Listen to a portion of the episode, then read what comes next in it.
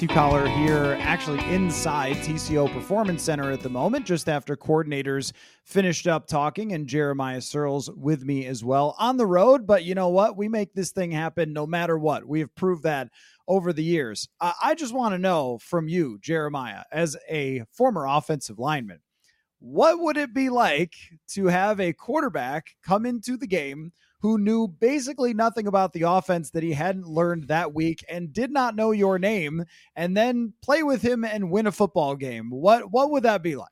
I, I couldn't imagine. I, I literally was watching that happen going, how how is this even possible? Right? I mean, all the way from have you even heard this guy's cadence?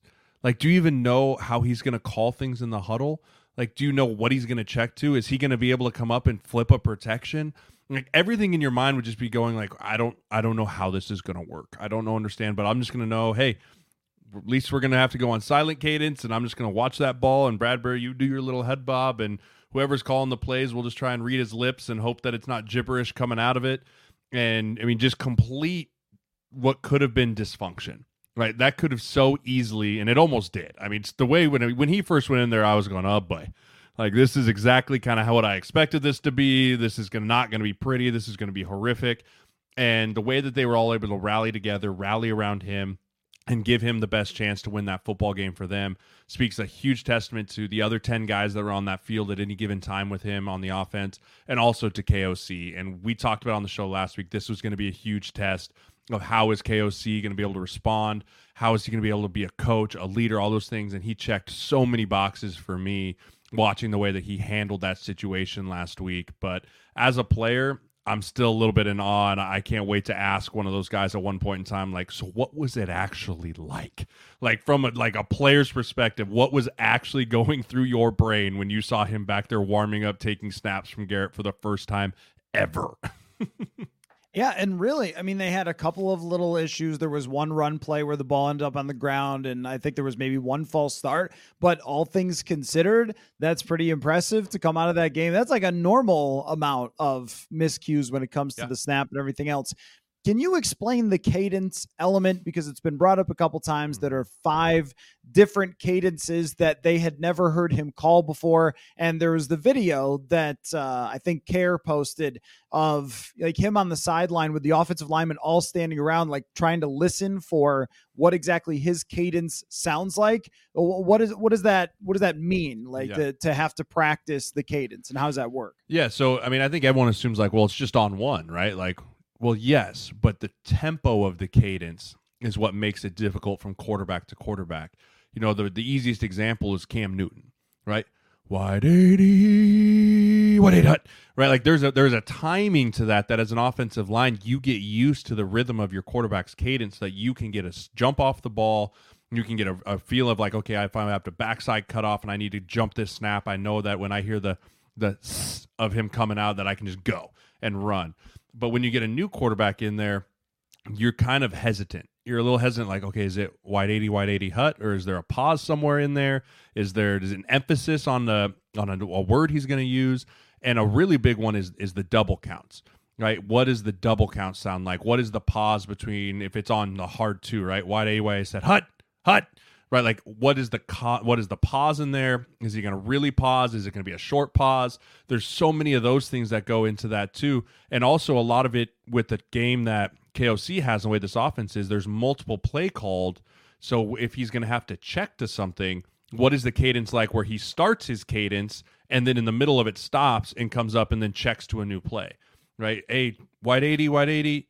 Hey, let's go to X22 or whatever it might be and you're like you just kind of hold hold in there cuz you're expecting the next cadence to come but you just don't have any feel for that at all when you have a new quarterback in there and so much it was almost a blessing that we were on the road. And I know that's a weird thing to say but the ability to use the silent cadence where all five guys are used to the Bradbury head bob is really good because if that would have been at home and you're trying to go off all verbal cadence, I think it would have actually been a lot harder for Dobbs because also Dobbs doesn't have to focus on the cadence when he's in the shotgun now. He just has to go, okay, I'm ready. I think I know what's happening. Leg kick, ball come. Right, he doesn't have to worry about also going through the cadence at times when he was in the shotgun. So that was almost a little bit of a blessing in disguise. But this is that's going to be a huge thing to watch this week is how many cadences can he be plugged into? Because KOC's right, you go into a game with about five different cadences verbally. Right, you have your on one, you're on two, the hard two, the blue, the yellow, the trying to draw them off sides. All those different cadences are in for a game plan. And so you have to just get really used. And I wouldn't be surprised if they're eating lunch together, going over cadences. They're in meetings together, going over cadences. And just it's going to be a, at a point of nauseum this week that the five offensive linemen and Josh Dobbs sit there together and just get used to his verbiage and lingo. Well, yeah, you uh, are uh, good to call back for what we talked about last week about this being a challenge because not only did Kevin O'Connell pass that challenge when it came to um, you know, getting into the headset and communicating and everything else. It sounded like, you know, Josh Dobbs was going to be hearing KOC in his sleep, basically, because of how much uh, he was talking with him. But the coaching job as a whole, I think from both sides, we have to also uh, include Brian Flores in this mm-hmm. in the way that his defense responded. I think that over the last year and a half, we've already had a pretty good sense for what kind of coaching staff this was. Um, if you're in Atlanta right now, I think you know what kind of coaching staff that is. Uh, when you have, uh, you know, something go completely wrong, it's it's obvious. But sometimes you need a moment like this to be really sure about a coaching staff. Last year, everything kind of went their way. And yeah, I thought that he galvanized the locker room eh, really well, but they never really went through anything. They had a lot of veteran players. They had Kendricks, they had Patrick Peterson, all that. To lose some of those key guys and to still come together like a team and then have your head coach having to basically guide your quarterback while managing the entire game. I, I don't think you can be overly hyperbolic in talking about how impressive it is.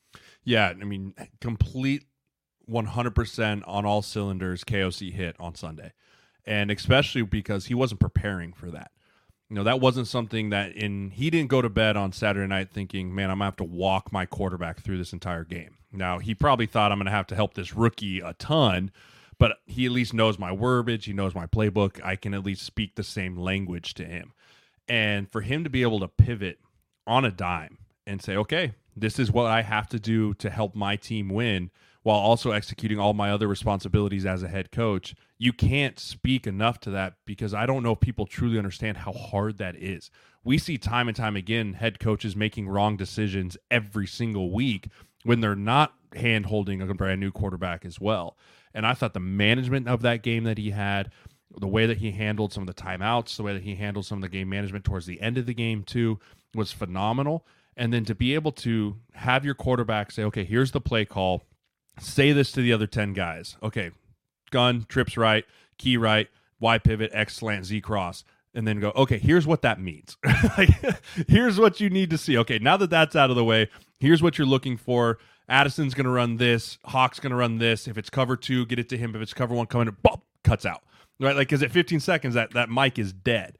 And so then at that point, you're just putting as much trust as you can. And the streamline of communication had to be so excellent and so concise and detail oriented in that very short time from 40 seconds to 15 seconds to be able to get everything in is so hard. It's so hard for a normal thing to do. It's so hard for a normal offense to operate like that, let alone find a way. And I even looked to my wife as we were watching the game at the end of the game, two minute, right? And I go, well, he doesn't know any of the signals.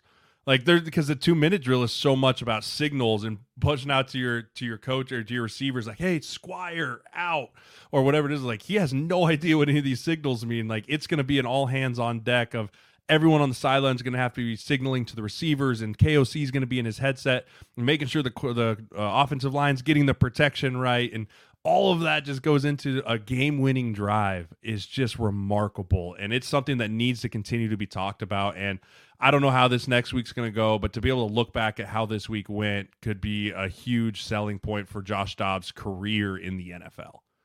Yeah, and that's we have to talk about him as well because with Josh Dobbs, I looked back at a couple of games in Arizona, and there were certainly things to like about him. His mobility was at the top of the list, and while we can talk about his rocket science background and everything else and how smart he is, and I have no doubts about that. Uh, because I took journalism and that takes almost no effort at all. Uh, but uh, you know, when it when it came to his athletic ability to make the key plays at huge moments, they do not win without him just going completely off script.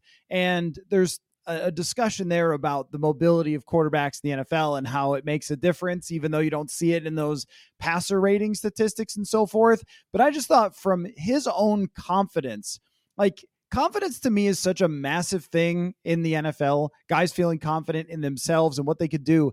And to come in to that situation and then to completely screw up the first two drives where you have the football. And yet there was something that kicked in with him when the free rusher came at him and he was like, no, I got to run. Like, I just got to go. And then he's dodging a guy, he's jumping over a guy. And it was almost like just the natural ability took over. And I think that as we go forward, there's this discussion to be had of whether, like, was it just one of those freak one time things that was kind of crazy that they won this game, or can they do it week in and week out to make the playoffs? And those plays gave me more confidence in it. I, I think that Dobbs is still going to have some turnovers because he always has. But if you can escape a free rusher, a linebacker, or a, a, cornerback coming right at you, and he's got size and he's also got like a nimbleness to him that they can work on the rest. They can get people open. They can get the ball to receivers. We'll see if Justin Jefferson is back. But that part of it actually does act as kind of a cheat code for even if he doesn't understand something he's supposed to be seeing. Yeah, it's an escape route. Right? It's an escape route that Kirk Cousins doesn't have. It's an escape route that a lot of the true pocket passing quarterbacks just don't have. And it's why you're seeing when Cincinnati was awful early this year because Joe Burrow couldn't escape and couldn't create and now you're seeing him call quarterback draws and move and go and that's going to bring a total different element to this offense that Josh Dobbs can bring. On the flip side of that, though, it also is going to change how defenses attack the Vikings offense. Forever and always, you knew if I blitz the Vikings, Kirk Cousins is going to be standing on that spot right there, race to the spot. Well, now it's going to be a little different. Of he's not going to start on that spot, but we have to maybe stay in our lanes a little bit so that he's not taking off like Mahomes does, where he's not going to streak down the sideline with four four speed, but he's going to get twelve or thirteen if it's man coverage, deep man routes, and he's just going to escape out the middle of the pocket. And for him to have that athletic ability, escapability, really is why he was able to have so much success this game. Because when you got you can go out there and run and make guys miss, you're absolutely right. It builds to a guy's confidence it builds to his swagger, to his moxie, and guys are starting to pat him on the head, and he's starting to feel himself a little bit, and starting the confidence, like, yeah, I can make that throw, right? I'm the guy, right? And every quarterback has to have that humble arrogance to him. They have to have that razor thin margin that they walk between that humbleness and that arrogance of I am the best. Right. If I'm out on this field, I am the best. I am one of 32 individuals in the entire world that can quarterback an NFL football team. And if you can have that and still be able to pull yourself back at times, that's the greats. Those are the dudes that can make it great. And I'm not saying Josh Dobbs is great, but what he did on Sunday was a great performance because he walked that line extremely well. His teammates rallied around him, and he found a way to win a football game on the road in the NFL, which is extremely difficult to do. I think what it says about uh, Josh Dobbs, yeah, what you're talking about with his mentality and how he could go out there and sort of have the it, calling it arrogance sounds wrong just because it's like not it's usually a negative connotation. But there's a throw that he makes that should have been caught by Trishton Jackson, who's like wide receiver six or something, and he drops back. He's got a free rusher and he's staring him right down, and he fires that ball it with anticipation should have been a touchdown, but I think you had just seen KJ Osborn go down and was like, ah, I don't know about that. Uh, th- this is going to get me hurt. But that type of throw to come in and make, I thought was as imp- impressive as the running game. And that kind of leads to the next question here the running game for Dobbs. The other running game, not so impressive, is what do they need to do to support him further? Because I watched back the tape and I watched all the running plays, and I'm surprised my face isn't green right now. I mean, it was horrible. And I know that the Atlanta Falcons have a good run defense, and I know that they're going to load up when it's a backup quarterback, and they're going to be thinking, all right, you're running on first and second down, and maybe third down because your guy doesn't even know the playbook. They're aware of that. But this has been a season long trend. When you watch it, what what am I supposed to be looking for here? Because I feel like it's always something different. It's like on one play, Mattison runs right into the back of his guy. On another play, it's like somebody misses a block. There was a few by Bradbury in this game where I thought, eh, you know, you, you got to have that one and you don't have anybody who can really make someone miss. Now Cam Akers is out for the season. Like, is there anything that could be done here, or is it just going to be ugly? I think it's just going to be ugly. You know, I think it's one of those things at this point in the year, if you haven't really figured it out, I don't think it's all of a sudden just going to click. Now that doesn't mean we have to abandon it, and we can't just abandon the run game. We're not we're not the Buffalo Bills. We're just like, all right, Josh Allen, figure it out. Right, like we're done trying this whole we're going to run the football thing. Just throw it. We're fine. Right, we can't put that pressure on Dobbs. We have to continue to try and find ways to run the football. You know, I thought some of the things we did last week of you know Powell on the end arounds and some of those things and creating what are like run plays with the receiver screens or quick slants or RPOs. You know, with a mobile quarterback now, you can install the run pass options like what Jalen Hurts runs up the Eagles because Josh Dobbs can run. He can now make that a true run pass option with also the element of a quarterback run in it. So I think KOC is going to install some of that stuff this week because when you're struggling to run the football, you have to scheme guys open right? You have to scheme run plays open. When you're struggling to say, line it up, we're running either inside zone or this lob toss that we like to run, and it's man on man, macho macho. You go beat those guys. We just haven't done that at a consistent basis this year. So now you go into the run game room and you say, all right, we have a running quarterback that can move in mobility. We're down to just Mattison. We lost Akers. We have a really good tight end in TJ Hockenson. Let's start scheming up some of these RPOs and put some stress on these linebackers so they can't just tee off and run downhill, right? If they want to tee off and run downhill, let's have an answer with Hockenson with a hook curl, or let's have an answer with Addison on a quick slant shallow across the way. And if they want to crash and bail hard, tell Dobbs to put his foot in the ground and go get five or six and slide, right? Those type of things are all things you can scheme against a defense, but that also is going to change that the defense is going to pick up on that and it's going to start just becoming a chess match. And when you try and scheme things open all the time, if a defense figures it out mid game, it's really hard to then go back to, well, we'll just start pounding it up the middle again when that hasn't worked. So it's going to be a mess. It's going to be kind of a alphabet soup, if you say, of how we run the football. It's going to be all over the place, but I think KOC and this offense understands they just have to keep trying to find ways to get some positive runs in there but we're never going to be a team that's going to run the ball 25 to 30 times a game. It's just not how KOC in his DNA is built either.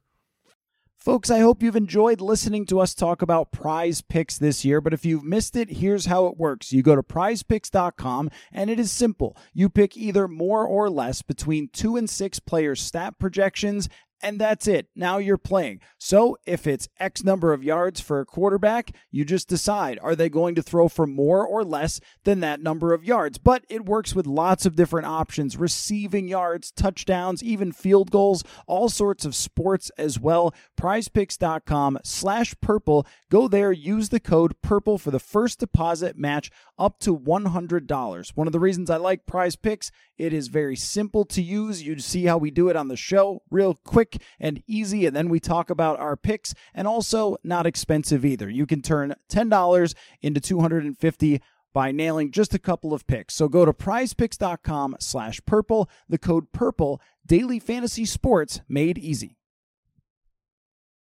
Do you think is it that they should have regrets over the running back choice? Uh, because Mattison did give them reason to believe in the past that he could be a pretty good running back. I think what we're seeing now is that he's probably either an outside zone guy or not or nothing. Um, because I thought he was very good in Gary Kubiak and Kevin Stefanski's outside zone. But when it comes to making reads on pullers and things like that, I, I don't know. It just seems like he just wants to go forward and slams into people. Uh, but you know, they went into this season with just him and Ty Chandler. Kene Nwangwu gets hurt. They go out and get Cam Akers. He comes in, has some good moments, but was not a difference maker. But then there's also the scheme element. Like Kevin O'Connell is a passing scheme guy, former quarterback. He's in in his sleep drawing up passing plays. But when it comes to the run, it sort of feels like an obligation. And I, you know, it's not that I never see anything that I think is schemed up well. There, there were opportunities and yards left out there, but I also don't see this like cohesive. This is the Vikings run scheme. This is what you're going to get, and you're not going to like it. That's how it was with Stefanski. I felt like it was like they're going to run this style, and everybody knows it down to a T. I, I feel like it sound it's sort of like, well, let's let's try this one. No, that didn't work. What about this one? Is that, no, no, okay. I don't know. Pass. I mean that that's what it feels like to me, but that's a less trained eye than yours. You're you're you're hundred percent correct. You know, I couldn't. You tell me today, hey, gun to your head, what's the identity of the Vikings run scheme? No clue, no clue. Right, I couldn't put a T on it of we're a pin pull team, we're a gap scheme, we're an outside zone, we're an inside run.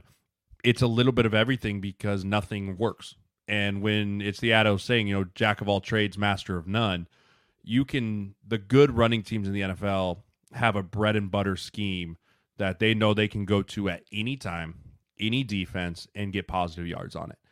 And we just aren't that. And I don't know if that's because we don't practice it well. I'm sure we practice run game, but when you are an offensive minded pass at first head coach, majority of your practice time, which is limited, goes towards pass plays, goes towards team pass, goes towards protections, goes towards everything else. And then the run game is almost an afterthought.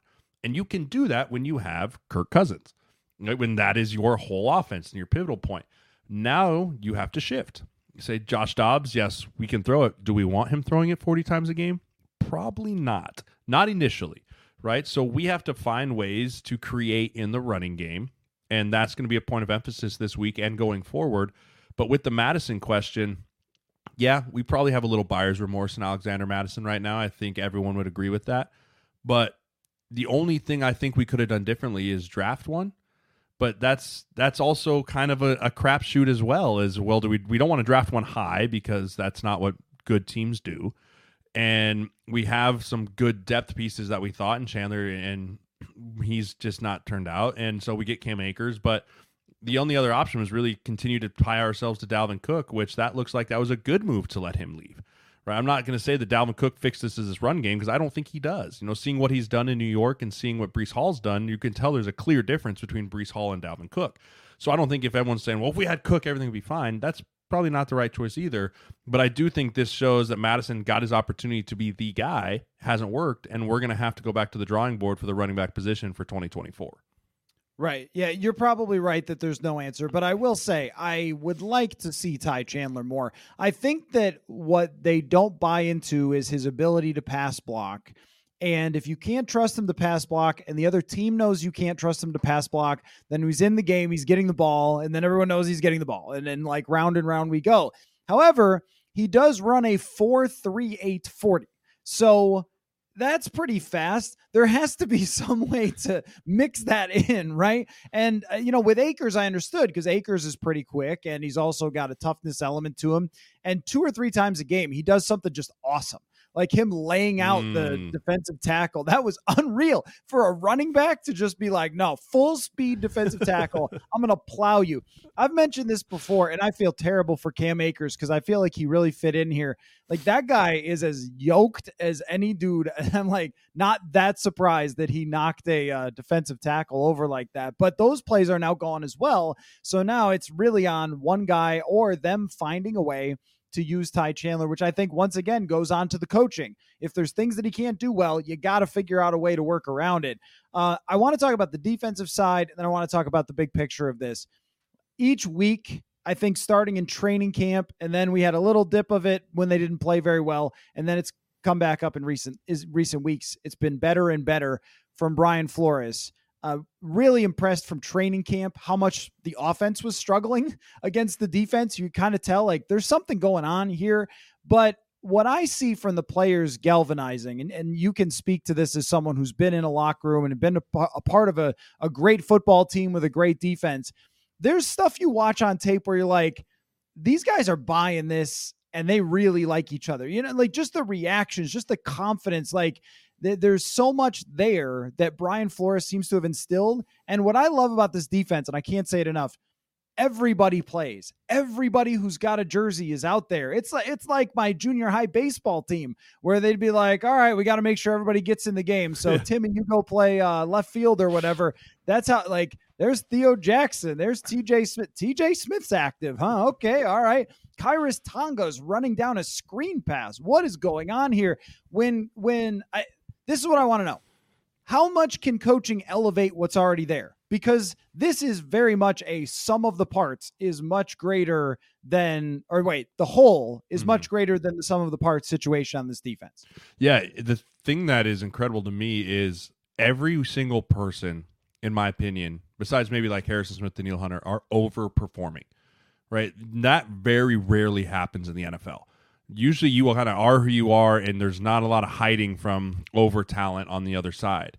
And I think of a guy like Bullard. Right. Bullard is a guy for me that early in the year we watched him against the Eagles just get mashed, right? I mean, just mashed over and over again. Harrison Phillips mashed over and over again.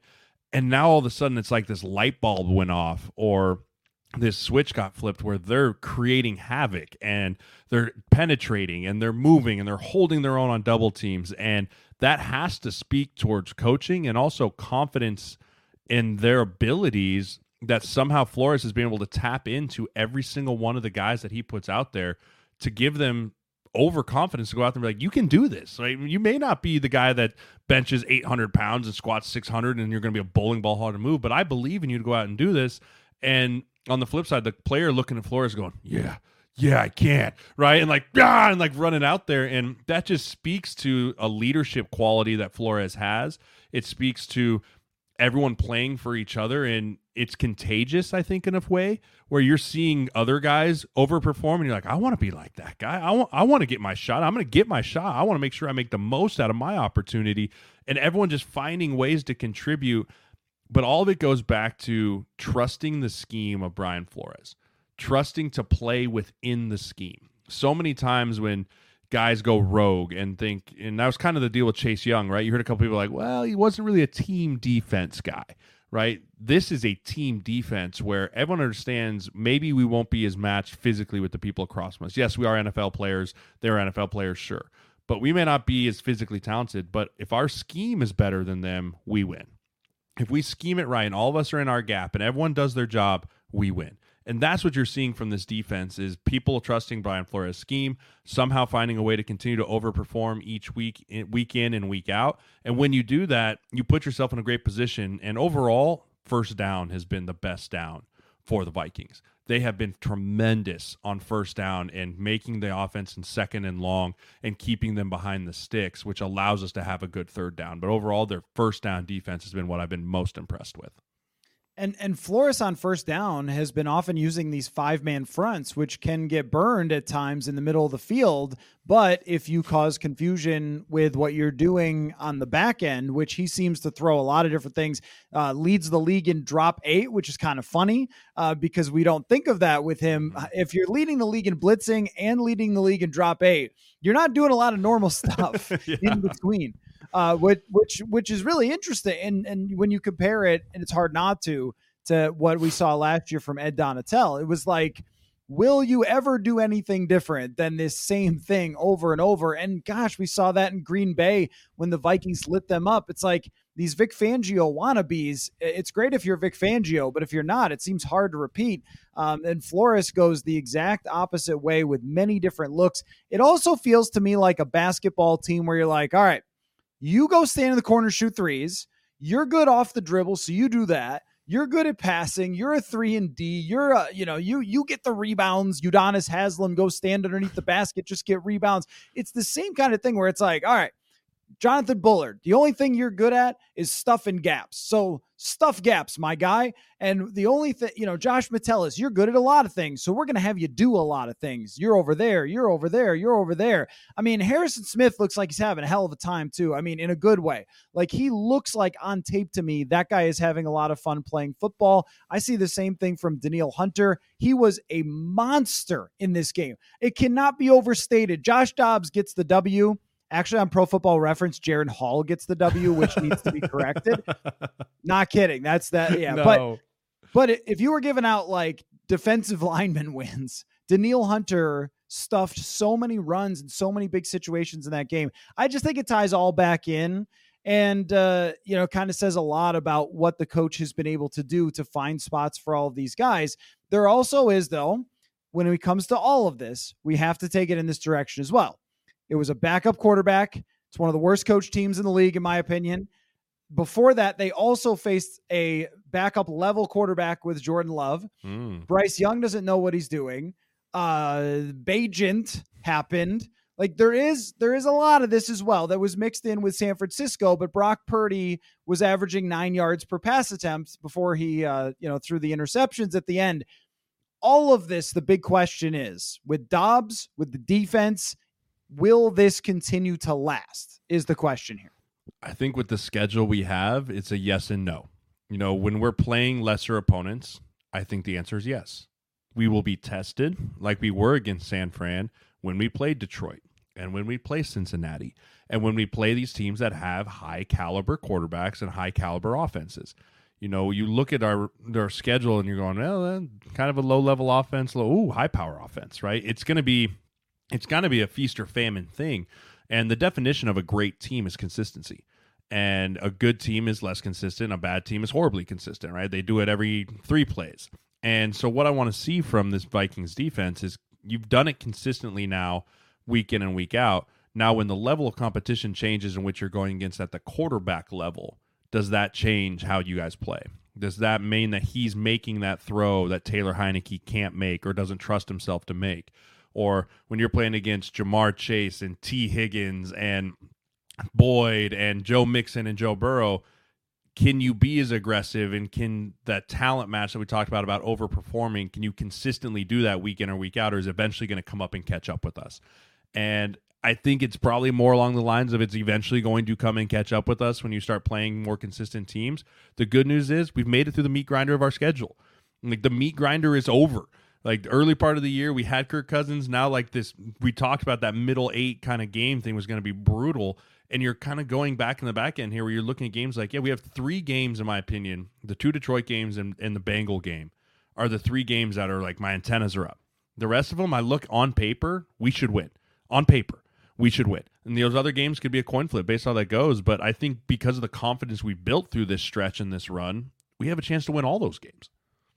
So here's the thing that I'm concerned about is when you have to exhaust so much effort that at some point the wheels give out. Mm-hmm. So think about uh, and uh, I am an amateur jogger, and uh, if I was trying to race someone who was a real jogger, then I might be able to keep up with them for a little while.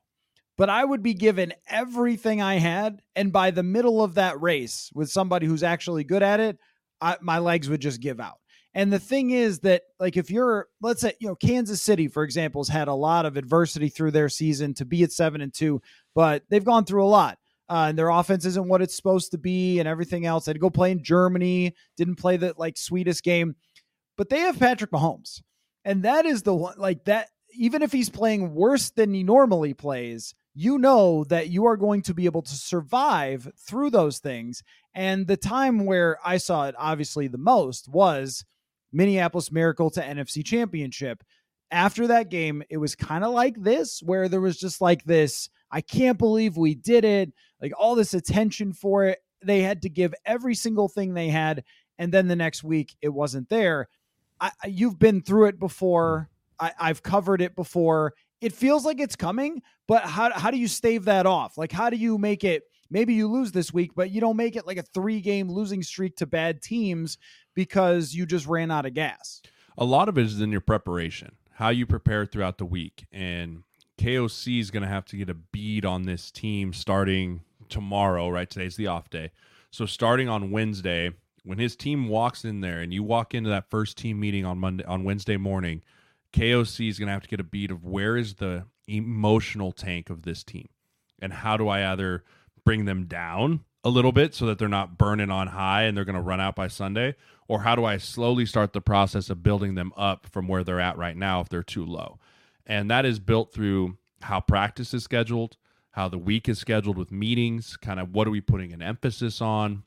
And that all just goes into allowing a player to just play because it is easy for us as players to get caught up in the emotion of a high win or even a bad loss. And it then also falls back onto the very few veterans that are left on this team of trying to coach some of the younger guys through this. hey, I know you're feeling great. I know things are good right now, but guess what? None of that matters anymore. Nothing that mattered on Sunday. No one cares at all about it anymore. No one's going to give us a pat on the back because we found a way to win with a backup quarterback. It's a new week. And teaching guys and instilling the culture into that's going to be really important, or else you are setting, setting yourself up for a letdown right? And if you do have a letdown, everything I just mentioned comes even more important the following week of bouncing guys back and bringing guys back. And there is no exact science to it, and everyone is susceptible to it at every level of the league from the Eagles all the way down to the Carolina Panthers. You are susceptible to this of an emotional letdown. And it's just a matter of being able to identify it, I think, is the first thing, and not just think, oh, we'll just get through it right? I think it's like, okay, they'll, they'll, be fine. They'll figure it out as a team. They'll get through it. No, you got to identify this kind of stuff and talk about it so everyone's on the same page with it. And then once you can identify it, you can start attacking the problem areas in which they are to try and overcome that emotional letdown. This show is sponsored by BetterHelp. Folks, if you're struggling with the holiday blues and you're having some trouble getting excited in the same way that other people in your life do about holiday get togethers, and all of that just sounds stressful to you, then maybe it might be helpful to add something new in your life to help deal with those feelings. That's where therapy could be a bright spot for you. It can help give you the tools to manage stress and help you feel more grounded. If this sounds like something you'd be interested in, check out BetterHelp. It's entirely online, convenient, and suited to your schedule. Just fill out a brief questionnaire to get matched up with a licensed therapist, and you can switch therapists at any time for no additional charge. Find your bright spot this season with BetterHelp. Go to betterhelp.com slash insider to get 10% off your first month today. That's betterhelp.com slash insider.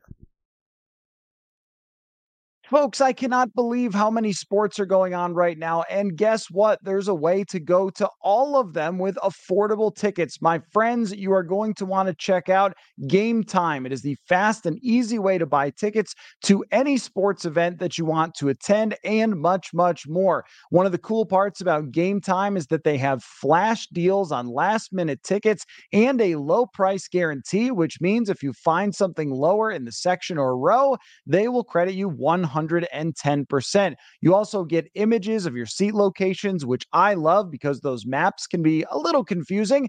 Buy tickets in seconds and have them arrive right there on your phone. It's great. Download the Game Time app, create an account, use the code INSIDER for $20 off your first purchase. Terms apply. Again, create an account, redeem code INSIDER for $20 off your first purchase. Download Game Time today. Last minute tickets, lowest price guaranteed.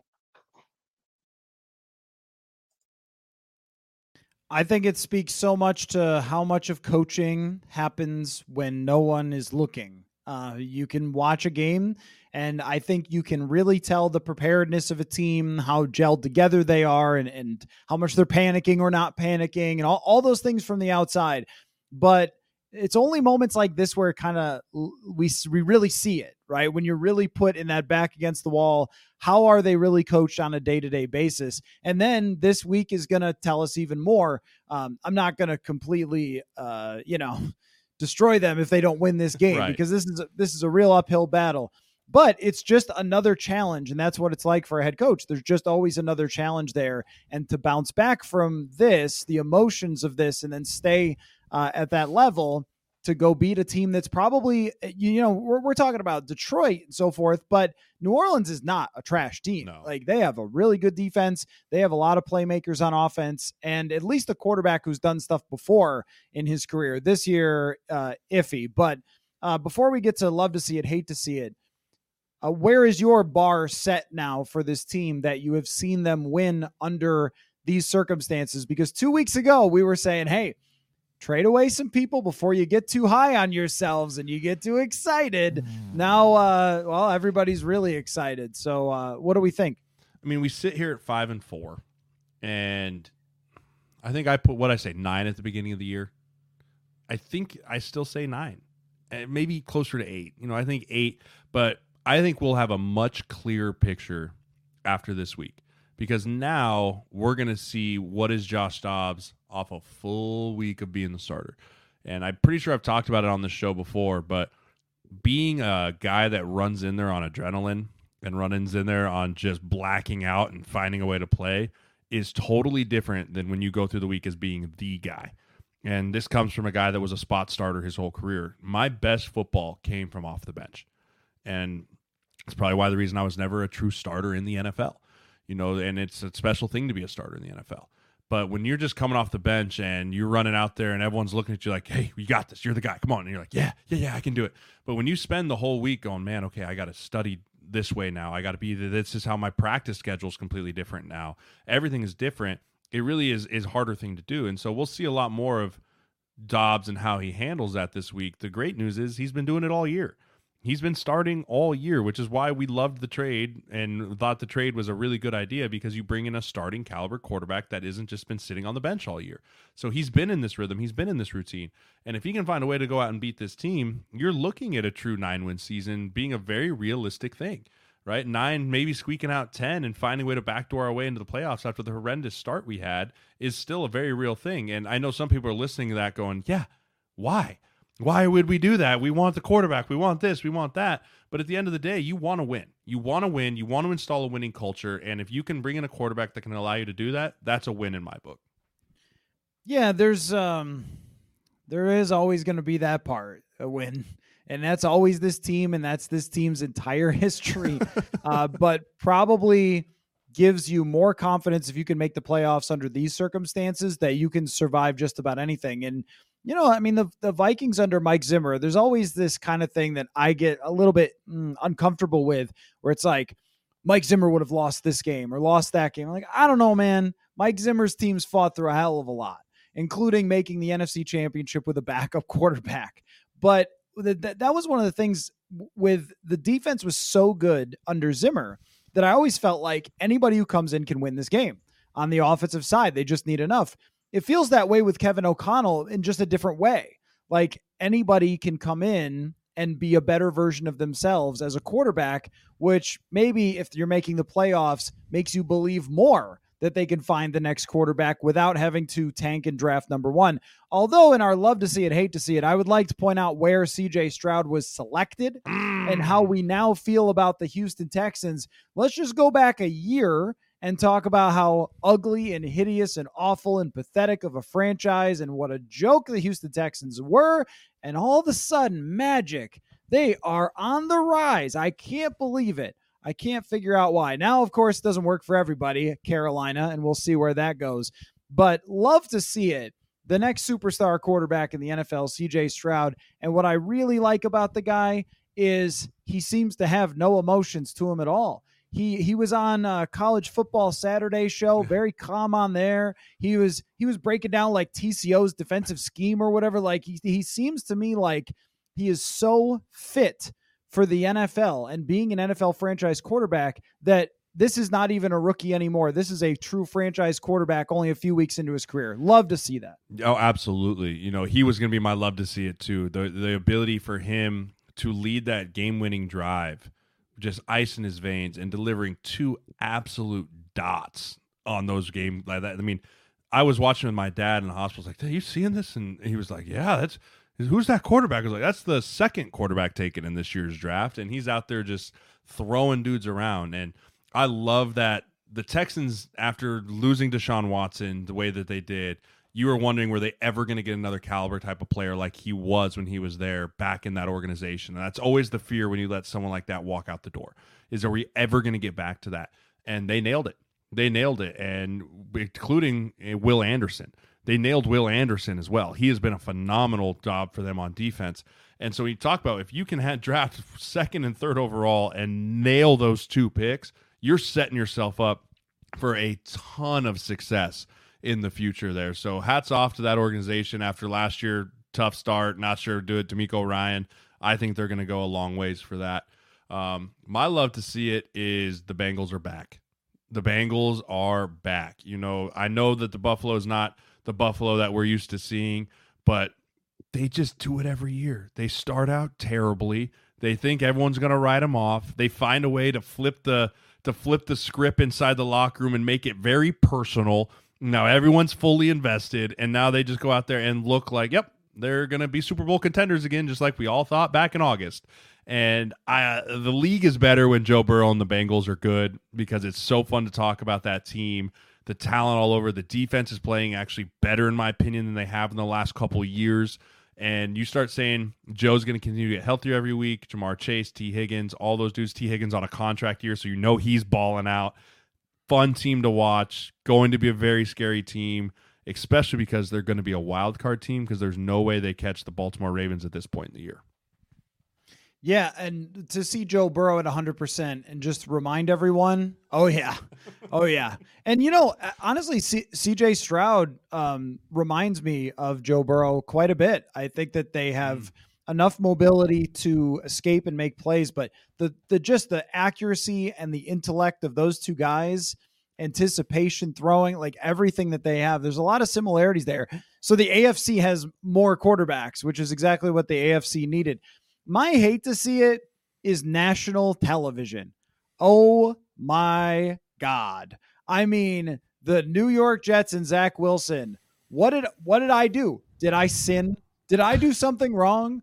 I, and I am being punished because I enjoy watching football. I did not w- enjoy watching Zach Wilson for like the fifth time on national TV. So I was like, well, you know what? me and Al Michaels, we'll get excited for Thursday, right? Because Al's been really pumped this year. Yes, yes. The the one in seven Panthers versus the two and seven Chicago Bears on Thursday night football.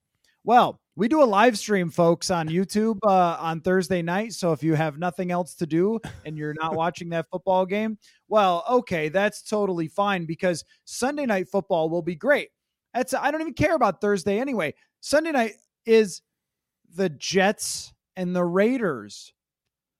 And then Monday night is the Bills and the Broncos. I'd rather be hit by a truck. Why why why create the flex rule if we're not going to use it? Right? Like these all three of these games, I don't know if you can flex Thursday night games. I don't think you can, right? But all the other two, you should be able to be like, no, no, no. Flex you right on out of there, stud. You go you go to that nice noon kickoff on a Sunday. No one wants to see that. We'll put you on Peacock or something. Like, yeah, I completely agree with you. It, it's not been a great slate of games for primetime. And I mean, the best game, everyone thought the best game this last week was going to be the 8:30 a.m. kickoff between the Dolphins and and the Kansas City over in Germany. And I mean, even then, it wasn't a great game, but everyone would have much rather seen that game on a Sunday night or Monday night than what was out there. So, completely in agreement with you on that front as well. Um, my hate to see it is the New York Giants you just that team had so much promise, so much potential, so much hype going into the year. Paid Daniel Jones, you got Saquon back, you draft Jalin Hyatt, you sign Dexter Lawrence to this team. Like everyone's like, are they going to be the ones that knock off Eagles in the NFC East? And just to see time after time, week after week, they have a voodoo doll somewhere that's just getting plucked and prodded and poked, and it's just not going well for them at all. Daniel Jones now tears his ACL. Tyrod Taylor's got broken ribs. Danny DeVito doesn't know what day of the week it is. Like they're just they're they're a, a week away from starting Matt Barkley. Like I honestly think you see Matt Barkley walk out there on Sunday straight off the couch, number two, going out there and playing for them, and it's just sad to see for Brian Daboll who again was my coach in Buffalo, who I have a lot of respect for. I thought they were primed for a big year, and they just have not had anything bounce their way this year. I mean, the offensive line injuries to start yes. the season, which then in part lead to your quarterback injuries, and then it's just uh, devolved from there into one of the worst seasons for anybody versus expectation. I think probably the worst season yeah. of any team because their expectation was probably 10 wins and they end up uh, they're not going to come close. My last hate to see it is the discourse regarding Caleb Williams jumping in the stands and crying.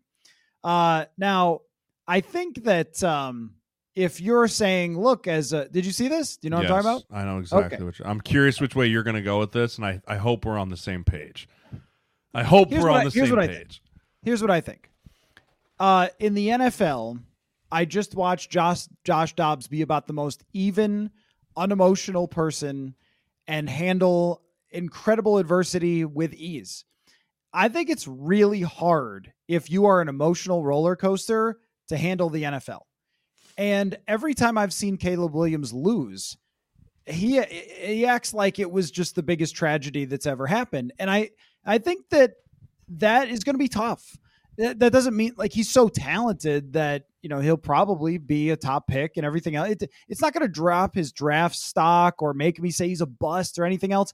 But I think if you don't say like, hey, a lot of the best quarterbacks they they fly pretty even and they go through a lot, man.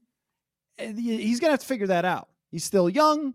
You know, that doesn't mean it can't change. He can't mature, whatever. But when I see that, I think most pro quarterbacks in that situation get off the bench, they go shake the other guy's hand, and they go back in the locker room. And if they need to have their emotional moment, they're probably going to have it by themselves because they're leading a whole organization. For a college kid, I'm much more willing to say, I get it. But if that's how it's going to be in the NFL with those emotional swings, it will be harder for him. Now, if you're saying, "Oh, he's going to be a bust because he's a wussy," like, okay, all right, all right, let, let's calm down now. Or if you're saying it means nothing, I'd be like, okay, well, but it, you know, it may. So that's how I see it. I, would love to know how you see it. Yeah, I'm. We're very much on the same page. He is letting his emotions control him, and no way, shape, or form can you operate like that in the National Football League in off the field, on the field at all. If you allow your emotions to control you, bad things are going to happen. Whether that means you go home and you get yourself in trouble because you're making an impulse decision off emotion, or you're trying to force things because you have so much pressure on yourself emotionally on the football field that you're trying to do things that you shouldn't do, throw an interception, reaching the ball out, getting popped out. Like those are all things that are emotionally controlled decisions. And to have your emotions on your sleeve isn't a bad thing. But when they're out of control and sobbing in your mother's arms on national television after a week eight game, not the national championship, not a conference championship, like not one of those type of games or the last time you're ever going to be in a college uniform like those are different type of emotions where yeah that's that's a, a chapter ending in your life like that's a big emotional moment. I cried after my last football game and we won, right? Because I knew like, man, that's the last time I'm ever going to wear the N on the side of my helmet. Right? Those are different than you lost a week 8 game against the fifth team in the country. Like I get it, it sucks, it hurts, but to have that type of emotional response is alarming. And it also is going to alarm the NFL teams on his response in the press conferences as well. I'm not one to buy into those a lot you know, but you lose to Utah, you don't have a press conference, and you, you can say that that was that was the head coach's deal. We all like Lincoln Riley said no, and he was respecting that. Sure, okay, whatever. But to be standing there, hands in your pockets, poor body language, and someone asks you about it, and you're like, I just want to go home and cuddle with my dogs. It's like, okay, I, I can understand that, but like you, this is your resume that you're building for the NFL. And I agree with you. He's young. He's going to need to surround himself with a lot of good people to help him write this type of stuff. Because if you don't get this stuff on the front end fixed and talked about and identified, it will come back to bite you on the back end because of how stressful the NFL is, the pressure that will be put on you when someone hands you the keys to a billion dollar organization and says, don't wreck it. Like there is a ton of pressure that comes with that. And so i hope he surrounds himself with the right team the right agent the right marketing people the mentors people reach out to him and just help him understand the okay things to do and the not okay things to do of being a starting quarterback in the nfl because that is his future. Right. Right now he is in college and also normal people because i see a lot of projection when people talk about this normal people you don't lead an nfl organization that's worth $5 billion it's different Mm-hmm. It's just different. You know, people ask me, why does Kirk Cousins negotiate for so much money? I don't in my job. And I'm like, look, it's just different.